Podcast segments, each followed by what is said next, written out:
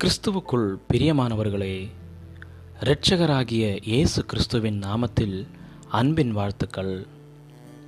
காலை தென்துளிகள் மூலமாய் இன்றைக்கு தேவனுடைய வார்த்தைகளை பகிர்ந்து கொள்ளும்படியாய் எடுத்துக்கொண்ட வேத பகுதி யோவான் எழுதிய சுவிசேஷ புஸ்தகம் பதினைந்தாவது அதிகாரம் ஐந்தாவது வசனம்.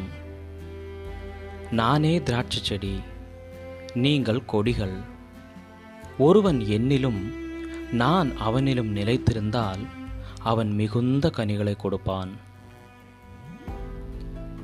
எங்கள் சபைக்கு எல்லா வாரங்களும் தவறாமல் வருகை தரும் ஒரு அருமையான வயதான தம்பதியினர் உண்டு. அவர்கள் தங்கள் வீட்டின் பின்புறத்தில் உள்ள தங்களுடைய தோட்டத்தில் அநேக வாழை கன்றுகளை நட்டு அதை பராமரிக்கவும் அதை பண்படுத்தவும் அதற்கு நீர் பாய்ச்சவுமாக தங்கள் நாள் முழுவதையும் அதற்கென்றே அந்த தோட்டத்தில் செலவழிப்பார்கள்.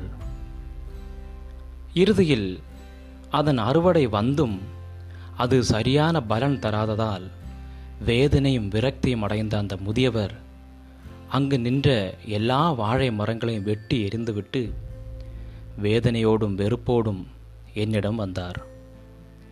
நான் அவருக்கு ஆறுதலான சில வார்த்தைகளை கூறி அவருக்கு சமாதானமாக ஜெபித்து அவரை வழி அனுப்பி வைத்தாலும் அந்த நேரத்தில் எனக்கு ஒரு வசனம் ஞாபகத்துக்கு வந்தது. ஏசையா ஐந்தாவது அதிகாரத்தில் தேவனும் இதே போல் எரிச்சல் அடைவதை நம்மால் பார்க்க முடியும். இஸ்ரவேல் தேசத்தோடே அவருடைய உறவை குறித்து இங்கு விவரிக்கிறது. திராட்சை தோட்டக்காரராக அவர் அதை வேலி அடைத்து அதிலுள்ள கற்களை பொறுக்கி அதிலே நற்குல திராட்சை செடிகளை நட்டு அதன் நடுவில் ஒரு கோபுரத்தை கட்டி அதன் ஆலையையும் உண்டு பண்ணி அது நல்ல திராட்சை பழங்களை தரும் என்று காத்திருந்தார். ஆனால் ஏசையா ஐந்தாவது அதிகாரம் ரெண்டாவது வசனத்தில் வாசிக்கும் பொழுது அவருக்கு திகைப்பூட்டும்படி அவர் திராட்சை தோட்டமாகிய இஸ்ரவேல் தனது அநீதியும் சுயநலமுமான புளிப்பான பழங்களை தந்தது. தேவன் அந்த தோட்டத்தை அழித்து அதிலே சிலவற்றை மாத்திரம் பிரித்தெடுத்து அவைகளை வெவ்வேறு திசைகளில் சிதற பண்ணி அவைகள் ஒரு நாள் நல்ல கனிகளை தரும் என்று எண்ணினார். திராட்சை தோட்டத்தை மறுபடியும் இயேசு யோவான் சுவிசேஷத்தில் உவமையாக்குவதை பார்க்கிறோம். நானே திராட்சை செடி நீங்கள் கொடிகள்.